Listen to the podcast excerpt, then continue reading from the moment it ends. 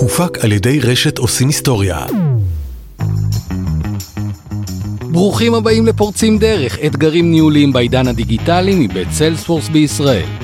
אני דוקטור יובל דרור. מדי פרק אנחנו מארחים מנהלים ומנהלות בכירים ובכירות שמציגים בפנינו שינוי, שינוי שאיתו הם היו צריכים להתמודד, ואז הם משתפים אותנו עם הדרך הייחודית שבו הם ניהלו את השינוי הזה, פיצחו את האתגר הזה.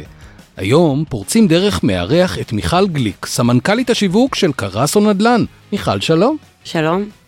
אנחנו מכירים את קרסו, אני, אני אומר אנחנו, אני מכיר את קרסו כחברה שעוסקת במכוניות. ופתאום קרסו נדל"ן. ספרי לנו על קרסו נדל"ן. זה לא פתאום, זה מ-day one. אני מקבל את התיקון, מי היא קרסו נדל"ן? אוקיי, קרסו נדל"ן היא זרוע הנדל"ן של משפחת קרסו. אוקיי. חברה פרטית עד לפני חודשיים. אוקיי. החברה הונפקה על הציבור. ביולי 2022. כן. נהדר. אה, בבורסה בתל אביב. אבל למעשה קרסו נדל"ן היא זרוע, נכון, יחסית שקטה. של הנדל"ן של משפחת קרסו. אה, משה קרסו הגיע לארץ ב-1928 ועבד מהיום הראשון בשני תחומים. גם בתחום הרכב וגם בתחום הנדל"ן, שעולם הנדל"ן הפך להיות uh, בעיקרו נדל"ן, ניהול נדל"ן מניב. Mm-hmm. הרבה מאוד מגדלי משרדים, מתחמים לוגיסטיים ששירתו גם את uh, פעילות הרכב. באיזשהו שלב שבני המשפחה הגיעו לניהול בתוך החברה שהייתה שילוב בין הרכב לנדל"ן, הם החליטו לעשות איזשהו שינוי מבני בהתנהלות שלהם. ובעצם להפריד את... אה, ובעצם יצרו הפרדה. אה, הם מיזגו ופיצלו מחדש בצורה דיכוטומית את פעילות הרכב מפעילות הנדל"ן. Mm-hmm. לימים הנפיקו את, ה, את קבוצת הרכב בבורסה לניירות ערך, וקרסו נדל"ן בעצם החלה לפעול בפורמט של חברת נדל"ן שהיא לא רק מנהלת נכסים, אלא גם יוזמת ומפתחת קרקעות למגוון מאוד גדול של שימושים, mm-hmm. שבעצם שלושה תחומים עיקריים שהיא פועלת בהם זה נדל"ן למגורים, נדל"ן למסחר ונדל"ן אה, למשרדים ותעסוקה. כמה עובדים יש ב... היום אנחנו במטה 50-55 אנשים. ואתם לא הקבלן, נכון? לא, אנחנו יזם. אתם יזם. אנחנו אנשי החזון. אתם אנשי החזון, אוקיי. כמה נכסים אתם אה, פחות או יותר מנהלים? יש איזשהו מספר? רק בשביל לתת סדר קודם? כשאתה אומר מנהלים, בוא נהיה מדויקים. יש את הנדל"ן המניב, שאותו אנחנו מנהלים. אוקיי. יש לנו רשת של מרכזים מסחריים, המרכז של קרסו, זה מרכזים אה, מסחריים שכונתיים, יש לנו הרבה מאוד מגדלי משרדים. ואנחנו גם יוזמים ומפתחים שטחים מניבים, אה, כלומר נדל"ן מניב להפעלה, Aha. שאנחנו נפעיל אותו בעתיד. במקביל, יש שתי חטיבות מאוד גדולות בקרסו נדל"ן שהן אחראיות על תחום המגורים. אחד זה חטיבת המגורים, ואחד חטיבת מגורי הבוטיק. או. Oh. כן. מה, מה ההבדל בין מגורים למגורי בוטיק? עד 100 יחידות דיור ומעל 100 יחידות 아, דיור. אה, זה שם, זה, זה הקו. זה אחרי הרבה מאוד שנים, זו החלטה. אוקיי. Okay. יש הרבה מאוד פרויקטים קטנים של בניין אחד. אה, של 24 יחידות דיור לצורך העניין, שהורסים אותו ובונים אותו מחדש ברובע 4 בתל אביב, והוא דורש טיפול אחר, מנגנוני רישוי שהם טיפה שונים, פרטים שונים עד רמת הפנים. אוקיי. Okay. מתחמים גדולים יותר, זה מערכת שהיא שונה לחלוטין. בואי רגע נדבר עלייך, את סמנכ"לית השיווק של קרסו נדל"ן, כמה זמן את בתפקיד הזה? בתפקיד הזה שנה. שנה, יחסית חדשה. כן. מה עשית לפני? הייתי מנהלת השיווק. מנהלת השיווק? אבל גם בקרסו נדל"ן. כן, כן, כן. מה עשית לפני קרסו נדל"ן? מאיפה את באת לקרסו נדל"ן? הגעתי בכלל מעולם הנדסת הסביבה. כלומר, עשיתי shifting בלי להתכוון, אבל בין uh, הרבה מאוד עולמות. עבדתי במקן אריקסון, הייתי הרבה שנים בעולם הפרסום ואני מאוד מאוד אהבתי. תקציבאית, ניהול לקוח. טיפלתי במגוון מאוד גדול של מותגים, גם במוצרי צריכה, גם בביגוד, גם בנדל"ן. אחר כך עזבתי, הייתי קצת uh, פרילנס, עשיתי ייעוד שיווקי מעולם התקשורת. מתי הגעת לקרסו? ב-2013. אה, זאת אומרת, בתוך החברה את כבר הרבה מאוד זמן. הרבה מאוד זמן. הגעתי ובעצם הקמתי את המחלקה הזאת. Hmm. לא היה שום דבר. בעצם החברה הייתה בשלבים הראשונים שלה בתחום הנדל"ן היזמי למגורים. והיא הייתה צריכה לצבור אה, את השם שלה, את הניסיון שלה, ולפתח גם אופרציות שיאפשרו לה לגדול. ובכל אה, שנה בערך עוד בן אדם במחלקה, כמות הפרויקטים גדולה, הדרישות מאיתנו, מחלקת השיווק, הולכות ומתפתחות. גם אנחנו מייצרים הרבה מאוד ביקושים לעצמנו, כי בעצם יש פה אה, מוטיבציה להגדיל את כוחו של המותג, שבחר לעצמו באסטרטגיה של אה, בית של מותגים ולא מותג של בית. אוקיי, okay. זה באמת יצור מעט שונה ומשונה, בטח בשביל המאזין הרגיל. הפודקאסט הזה עוסק באתגרים, הוא עוסק בשינויים. בואי תכניסי אותנו רגע לעולם שלך. עם אילו אתגרים את מתמודדת, אולי תבחרי אחד, ואחרי זה ננסה להבין איך את uh, מפצחת אותו. האתגר הוא משך הזמן uh, שלוקח uh, למכור דירה, סייקל המכירה. אוקיי. להבדיל מרכישה של דורדורנט, או של מוצר אחר שאתה קונה באמזון ומגיע אליך, נגיד, הדואר, חודשיים. מה גרוע, אמזון, אנחנו פה מוכרים כן, דירה. כן. שא' כל אנחנו מדלברים אותה רק אחרי כמה שנים שחתמת על העסקה איתה. אוקיי. ב', אנשים שונים פונים אלינו בשלבים שונים בתהליכי הרכישה שלהם. וכל אחד מתמודד עם צרכים שונים, ואנחנו צריכים אה, לייצר ביטחון אצל הרבה מאוד אנשים. כאשר בסוף אתם מוכרים פחות או יותר את אותו המוצר. לגמרי. זאת אומרת, אנשים שונים מגיעים ממקומות שונים, עם צרכים שונים, עם מוטיבציות שונות, ואת אומרת, אבל כן, אבל יש לי רק, יש לי, יש לי פה את הקופסה הזאת, ו- ואני צריכה לשכנע אותך שאתה רוצה את הקופסה הזאת. זה בעצם האתגר? כן, לשכנע אותך שאתה רוצה או לא רוצה.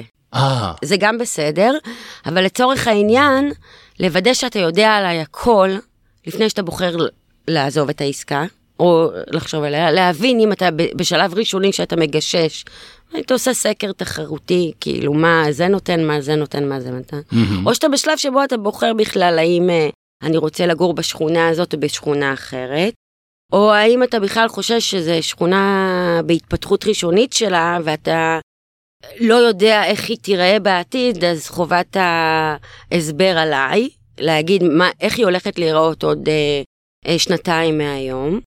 וכמובן, איפה הבידול שלנו ביחס לתחרות ברמת המוצר, חדשנות המוצרים? זאת אומרת, בניגוד לחברות אחרות שיש להן על המדף הרבה מאוד מוצרים, ותגידי לי מה את צריכה ואני אתאים לך, לכם אין את הפריבילגיה הזאת. אני צריכה קודם כל לזהות איפה אתה נמצא בתהליך הזה של הרכישה, שיכול לקחת עשרה ימים, ויכול לקחת גם שנה וחצי. וואו. כן, ותחשוב כמה אנשים מגיעים אלינו שהם לא בטוחים, הרי אה, כמה חברים שלך נמצאים על הגדר, לקנות או לא לקנות?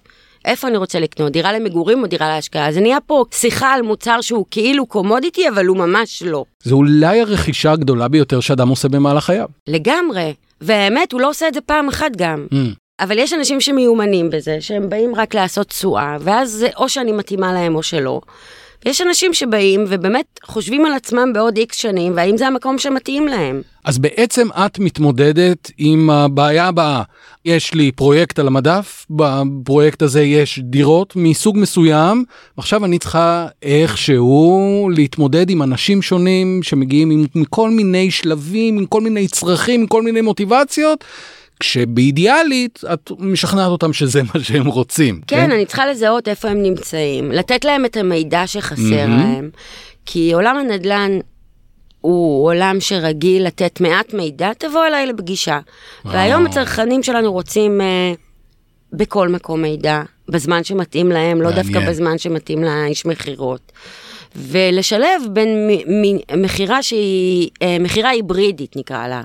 היא מין חימום של אותו לקוח לפני שהוא מגיע לפגישה הראשונה, לגרום לו לשאול את השאלות הנכונות לפני שהוא מגיע לשיחה. Hmm.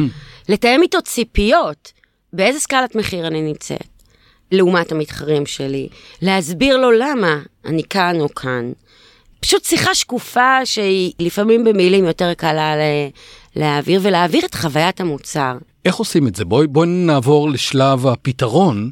איך באמת מתמודדים עם כזאת חבילה של אתגרים? זה הרי לא אתגר אחד, איך אתם עושים את זה? איך את עושה את זה? היתרון שלנו בקרסו זה עבודה צמודה עם הסיילס. אנחנו והמכירות, אנחנו גוף אחד. וברגע שיש חיבור מאוד גדול בין המרקטיר לאיש המכירות, המרקטיר ממש יודע לזהות מה ההתנגדויות לרכישת המוצר. וברגע שהוא נותן לאיש מכירות את הכלים לסמן לאיש השיווק איפה הבעיות עם הלקוחות, בעיות מחיר, בעיות מימון, מוכנות השכונה, מוכנות הפרויקט, אה, אנשים כמוני, כל מיני תחומים שבהם אנחנו מזהים שלאנשים יש אה, חוסר הבנה או הם לא בטוחים לגבי ההשקעה בדירה שלנו, אנחנו מזהים את זה ונותנים מענה. אז בשלב הראשון את אומרת, הפיצוח הוא לייצר תקשורת בין אנשי השיווק לאנשי המכירות? לגמרי, ולייצר מערכת שתגיב לבעיות העיקריות שאיתן כל רוכש דירה בישראל מתמודד. לדוגמה? לצורך העניין, האם זו השקעה טובה או לא. Hmm. סתם, היה לנו פרויקט בקריית אונו, ליד המכללה. ושם היה ברור לחלוטין שההשקעה הזאת היא השקעה בטוחה, מבחינתנו לפחות. אם נסביר ונראה אנליזות של מחירי דיור ביחס לקמפוסים ומכללות, ביחס להשקעות אחרות שנעשו במרחק מסוים, mm-hmm. כלומר 300 מטר לעומת קילומטר וחצי מהמכללה. נדע להסביר שחור על גבי לבן שההשקעה הזאת היא השקעה... הרוכשים לא יודעים את זה? לא יודעים שזה ליד מכללה? הם צריכים אותך בשביל זה? לא, אבל הם צריכים לדעת מה זה עושה. אה. ולפעמים בן אדם מייבד עניין בגלל דברים לא רציונליים. אז התפקיד שלי, להגיד לו בוא בוא תחשוב עוד פעם. Hmm. דוגמה אחרת היא מוכנות של שכונה. אומאמי, מותג שלנו בקריית אונו, 742 יחידות דיור, שכל okay. אוקיי. כולו מוצר שאמור uh, לספק לך חוויה, חוויה אידיאלית okay. אוקיי. לבישול ואירוח. פרויקט שנבנה על קרקע פתולית, ולקנות דירה למשפחה, שייקח רק עוד שלוש שנים להרים שם uh, בית ספר. צריך הרבה מאוד דמיון בשביל... צריך דמיון, והתפקיד שלי כאן הוא לסגור את הפער הזה. איך? אז לא רק במשרד המכירות כמו שאנשי הנדל"ן, אלא לתת ממש את התוכניות באתר העירייה, ולהנגיש לך אותה בצורה שאתה תדע לזהות שכאן הולך לקרות כך וכך. זאת אומרת, בשלב הראשון את אומרת ליצור קשר בין איש המכירות לאיש השיווק וההפך. השלב השני זה להנגיש מידע, לתת לאנשים את המידע. איך באמת סיילספורס נכנסת בתוך הפאזל המורכב הזה? אז שיש לך המון המון אה, מותגים שאתה משיק. ואתה מבין שבסופו של דבר רוכש הדירה, בין אם הוא משקיע, משקיע אמוציונלי, או משפר דיור, או מקטין דיור, מתמודד עם אותן שאלות. ושאתה מבין שיש את אותן סוגיות שעל הפרק, ואתה רק צריך להתאים את זה לבן אדם הנכון, ולשנות את התוכן בהתאם לפרויקט ולמוצר שאתה מוכר. אתה מבין שאתה צריך את היכולת לשכפל. Hmm. once זיהית את העקרונות, את ההתנגדויות, את השירות שהוא after sell שמתאים ללקוח, אתה צריך מנגנון שמאפשר לך to scale. אני חשבתי שדווקא היתרון הגדול של סיילספורס הוא דווקא בהתאמה האישית, דווקא ביכולת... היכולת, אבל סליחה, אם לא יהיה לך את הקטגוריות, אתה לא תוכל להתאים אישית. Okay. הרי מה זה, אוקיי. זה לא, ההתאמה האישית היא כאילו עולם רחוק של ה-AI בעצמו מדבר איתך mm. מאלף ועד תף. אבל כשאנחנו מדברים על שיווק מבוסס אה, צרכים, למיקרו קהלים נקרא לזה, אז once יש לך את העקרונות האלה, אתה יכול לשכפל. היכולת לשכפל את התובנות שלך וליצור מסעות שהם קאסטם להרבה מאוד uh, פרויקטים, אתה יכול לעשות את זה רק בסיילספורס. Mm-hmm. דבר שני שסיילספורס עונה עליו זה היכולת um, ליישר קו בין מערך השיווק, מכירות ושירות. תסבירי. לצורך העניין, הגעת אליי, קנית אצלי דירה. קיבלת אותה אחרי ארבע שנים. אחרי ארבע שנים בכלל, הרעיון של לגור בדירה ירד מהפרק כי יש לך עוד שני ילדים, mm. אבל יש לך יותר כסף. ואתה כבר רוצה אולי לקנות דירה חדשה, או לשפר דיור, או, או לקנות עוד דירה להשקעה. אם אנשי השירות שלי ואני במכירות לא נשב על אותו database, לא נוכל להציע לך עוד. Mm. גם לא נוכל לקבל את המידע ש... לך יש ואת התובנות שלך יש, כדי לתת היזון חוזר ולשפר את המוצרים שלנו. הבנתי, זאת אומרת, זה שאתם יושבים על אותה פלטפורמה כולכם, רואים את אותה דאטה, מאפשרת לכם לנהל את התהליך הזה. נכון, וגם מאפשרת לנו אה, למנוע פריקשנס. רכישת לקוח בנדל"ן היא דבר של מה בכך, זה לא כמו ליד. אוקיי. זה לפעמים עשרות אלפי שקלים. ואם אתה מבין שבעצם אותו בן אדם, היום הוא צריך דירה כזאת, עוד כמה שנים הוא יצטרך דירה אחרת, ירצה דירה אחרת, ואתה יודע לתת אה, איתותים לצרכים המשתנים שלו, אתה יכול לנסות ליהנות מהדאטה שיש לך, אפילו שמדובר בסייקלים מאוד מאוד ארוכים, גם של מכירה וגם של דליברי של המוצר שלך. הצגת פה באמת אתגר רב-מימדי, אה, שחוצה מחלקות וחוצה אה, מערכות. בהנחה שיש מנהלים אחרים שמתמודדים עם אתגר כזה וצריכים לנהל מין מערכת כזאת, שינוי כזה, איזו עצת זהב היית נותנת להם? אה, לדברר את זה מראש. למי? השינו- לכל בעלי העניין. בתוך ותמיד- החברה. בתוך החברה. אוקיי. להסביר את החזון ולרתום את המנכ"ל, שזה המזל שלי שהוא רתום, מהמם. אבל אה, גם לוודא תוך כדי צעידה שכולם און בורד. לא לתת להם את זה בהיי לבל, לתת להם את זה בדריל דאון. להסביר להם מה עומד לקרות. מה עומד לקרות, לתאם ציפיות כל הזמן. וזה חשוב מאוד, לתאם ציפיות בכל שלב ושלב בדרך. כי לפעמים מחלקה אחת היא יותר אינטואיט, כי היא מבינה מהר מאוד מה הערך המוסף שלה. אה, מה היא מקבלת מזה, what's in it for me במיידי, ומחלקה אחרת... אה, פחות היא מבינה. מבין, היא, כן, היא מבינה שיש צרכים של ארגון שרוצה הכל... אבל היא לא רואה מה זה עוזר לה. בדיוק. אה, והטמעת מערכות היא דבר, של, היא דבר מאוד מורכב.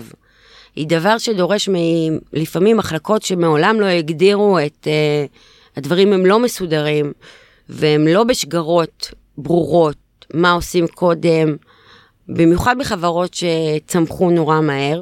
אז כשאתה בונה לעצמך את המערכת או מעדכן, מתאים אותה לצרכים שלך, אתה צריך להסדיר הרבה מאוד תהליכים, מהמם. שלא תמיד כולם חשבו עליהם, וזה תהליך מעייף וסזיפי. צריכים לדאוג שכולם יהיו באנרגיות גם כדי לעבוד בזה אחר כך. מה היית מציעה למנהלים להימנע בתוך התהליך הזה? לא לעשות בשום אופן כי הוא, אתם תתחרטו על זה. אל תעשו הרבה דברים ביחד, תוך כדי הטמעת מערכת. אה, זאת אומרת צריך להתמקד. חייבים להתמקד, צריך לפנות לאיזה משאבים ופניות נפשית, וצריכים uh, לקחת בחשבון את uh, כל שלב עלייה לאוויר. אנחנו עשינו לעצמנו את החיים די קשים, הטמענו שלוש מערכות, שלושה עננים ביחד. וביום בהיר אחד החלטנו שמפסיקים לעבוד עם מערכת המכירות, כמה חודשים אחר כך הפסקנו לעבוד עם מערכת השירות. במקביל התחלנו את ה marketing automation, את ה Marketing Cloud, ועל זה אי אפשר לעבוד, הרי אם, אם לא מנהלים את זה בדאטורמה, אז אין על מה לדבר בכלל, מה השקענו פה הרבה כסף. וזה דבר שהוא לא קל. Hmm. למעשה הייתי צריכה לפנות מראש את הצוות שעובד על ההטמעה הזאת מהרבה מאוד דברים אחרים. כמה זמן אתם מנהלים את התהליך הזה של אה, הטמעת מערכת אה, חוצת מחלקות של Salesforce? מנהלים אותה בפועל מאוגוסט שנה שעברה, אבל עלינו לאוויר עם המכירות במרץ 2022, עם ה Marketing Cloud עלינו במאי, עם השירות עלינו ביוני, אנחנו עכשיו עדיין קצת בפיילוט, והדאטורמה כבר באוויר. את יודעת, בדרך כלל אני שואל מה היית עושה אחרת, אבל אני חושב שענית בדיוק עכשיו מה היית עושה אחרת. היית נותנת יותר זמן לכל התהליך הזה ולא בבת אחת לוחצת על הגז? אני לא חושבת, אני חושבת שגם ככל שיש איזה mindset שהארגון דרוך לזה, ויש אה, יתרון בלעשות את הדברים ביחד, ולא למשוך אותו על פני הרבה מאוד זמן. מצד שני, כן, עצת הזהב שלי, מה לא לעשות, זה לא לחשוב שאתה יכול לעשות את זה לבד, לקחת מנהל פרויקט ייעודי לעניין הזה, שהוא פשוט יהיה מנהל פרויקט שהוא חוצה ארגון. אנחנו עכשיו שני ראשים, בעצם מנהל המערכות מידע שלנו, מיכאל ואני, לא לקחנו מנהל הטמעה שהוא עושה רק את זה. Mm, שהוא מנהל את, אה, את הפרויקט מאלף ועד תף בכל המחלקות, הוא דואג ללוחות זמנים. במיוחד שאתה בארגון קטן, אם אני אעשה, לא אעשה את העבודה שלי, אין מי שיעשה את העבודה שלי. mm, כן. אה, אין לנו הרבה בקאפים, אנחנו מאוד רזים. אז אה, הייתי לוקחת מישהו שיהיה אחראי על זה, במיוחד שזה כל כך הרבה שינויים אה, בכל כך הרבה מחלקות בו זמנית. זאת אומרת, אם היית צריכה להתחיל את כל הפרויקט הזה מההתחלה, היית אומרת לי, אני לוקחת מישהו שזה מה שהוא עושה. נכון. הבנתי. אוקיי. תראי, רגע לפני שאנחנו מסיימים, אה, אנחנו פיתחנו איזשהו שאלון כזה, שעוזר לנו קצת להכיר את האדם מאחורי הטייטל, סמנכ"לית השיווק של קרסו נדל"ן, בואי נחשוף קצת יותר מי את ומה את. שאלון קצר, זה לא כואב. בא לך? הנה השאלה הראשונה. מלחמת הכוכבים או מסע בין כוכבים? Star Trek. זאת אומרת, מסע בין כוכבים, אוקיי? טלוויזיה או טיק טוק? טלוויזיה. כן? את פורצת בצחוק עם מה? מה, אבל יוטיוב, מה זה כאילו טלוויזיה? מה זה טלוויזיה? טלוויזיה, לראות טלוויזיה או טיק טוק? מה את מעדיפה? טלוויזיה. חד משמעית, את אומרת, את, את אומרת מה, too old for טיק טוק? זה היה כאילו? לא, לא. לא, אבל טלוויזיה, אוקיי. אה, פינלנד או ניו זילנד? פינלנד. חד משמעית. בכלל, באיזושהי שיחה בינינו קודם, איך אתה מקבל השראה? איך אתה מקבל, שאלתי אותך את השאלה הזאת, ואמרת לי? תיסע לסקנדינביה. תיסע לדנמרק. לדנמרק, ואני אמרתי פינלנד עכשיו, הם כולם קצת קרובי משפחה שם, לא? לא, הם די... אה, כן. הם שונים? לא, אבל אה, אני לא יודעת כמה הם שונים, אבל כן, כל האזור הזה הוא בהחלט מתקדם. ולכן את אומרת בין פינלנד לניו זילנד, פינלנד. כאילו אם זה שם באזור, גם הטיסה ל... יותר קצרה. אוקיי, עכשיו שכנעת אותי, אמרת טיסה. לא, אבל דנמרק היא באמת אה, נותנת השראה. היכולת שלה לחבר את העיר לאנשים, את העיצוב ל- לרווחת האדם, אה, מ-day one, כאילו design for all. זה משהו שהוא בהחלט שאנחנו מאמצים פה בחברה. פיצה האט או פיצה דומינוס? נראה לי האט. נראה לי את. נמצאת פה בומרית. למה? מה הבעיה עם האט? עכשיו אני נעלבתי, גם אני? אוקיי, לא, אני לא אספר. אריסטו או אלברט איינשטיין? אלברט איינשטיין. חד משמעית. הנחיתה על הירח או גילוי מבנה ה-DNA? מה יצא לנו מהנחיתה? אוקיי, מה קרה מאז? פעם ראשונה שצועקים עליי כאשר אני שואל את השאלה הזאת. זאת אומרת, מה יצא לי מכל הירח הזה? טפלון, טפלון למשל זה משהו שהביאו... לא, אה, סליחה, לא, אני מתכוונת, מאז לא התקדמנו. הבנתי. וזה זה הכאב הגדול. אבל גילוי DNA מצד שני, על וואו, לא, לא, אני לא בוחרת, אני באמת לא יכולה לבחור, שניהם חשובים. אבל אני הבנתי לפני רגע שאת אומרת, לא, מבנה גילוי הרבה יותר חשוב, ה-DNA, לא? לא, לא, ממש לא? לא. בלי הנחיתה על הירק, לא היה פה אינטרנט, לא היינו, לא היה כלום. אז את, אבל את צריכה לבחור, מיכל, אלה הם כללי המשחק, תבחרי אחד.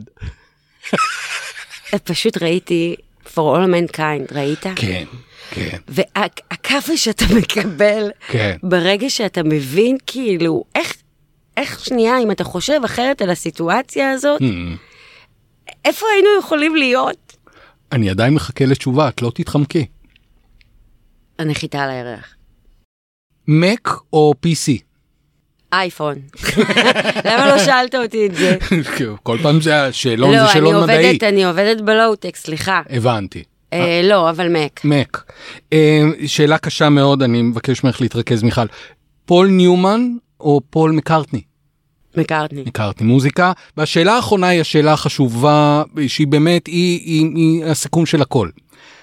אבטיח או מלון? אבטיח. זה לא היה כל כך קשה. קודם כל, אם היית אומרת מלון, היינו צריכים להיפרד, ולא בתנאים טובים. באמת? אמרת אבטיח, והנה, את רואה? הצלחת. באיזה תשובה לא הצלחתי? אין כזה דבר, הכל פה, אנחנו אוהבים את כולם, את אוהבי האבטיח ואוהבי המלון. מיכל גליק, סמנכ"לית השיווק של קרסו נדל"ן, תודה רבה. תודה לכם. עד כאן פורצים דרך אתגרים ניהוליים בעידן הדיגיטלי מבית סיילספורס בישראל. אני דוקטור יובל דרור, ניפגש בפעם הבאה.